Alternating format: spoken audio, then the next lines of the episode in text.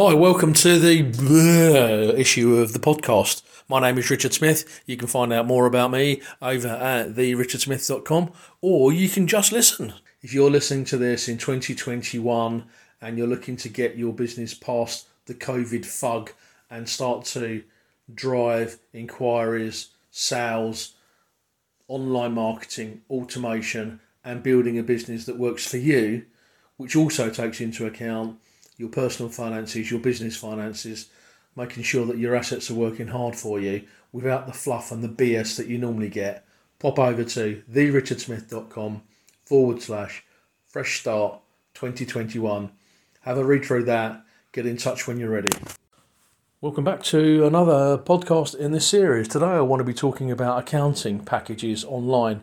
There are several. I'll be honest with you, far too many of my clients get bogged down with this whole issue of which accounting package to use, which online option they should go for, which is the best way to be dealing with VAT and all of those other issues. And there isn't a right or wrong answer to this.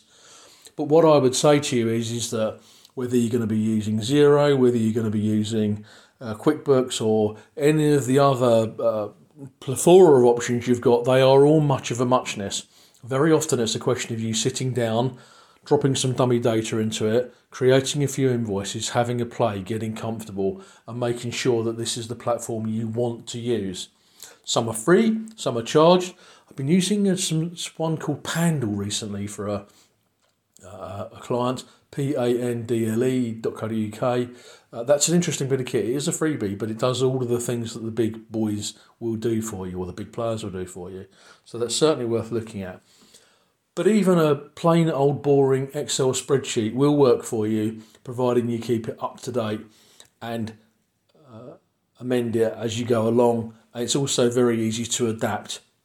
For most small and micro businesses, particularly those that are not VAT registered, then I would suggest that a spreadsheet might be the best place to start. The bottom line is you need to keep records. It doesn't really matter how you keep them because you need to know exactly where your business is. Provided you do that first, then the choice of software is going to be very simply the choice of which one you are most comfortable with because, like a lot of things in this day and age, more or less everything is the same. There's only some there's only usability issues we should be concerned about. Getting the final answers out of your accounting package all of them can do it for you. All of them will do it for you. So it comes back to usability and costs and what you're comfortable with.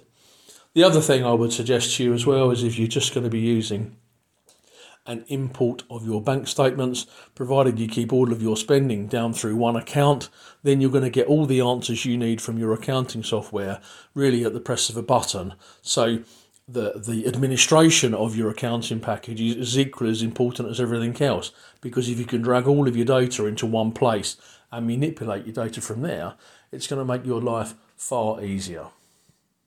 Anyway, that's it for today.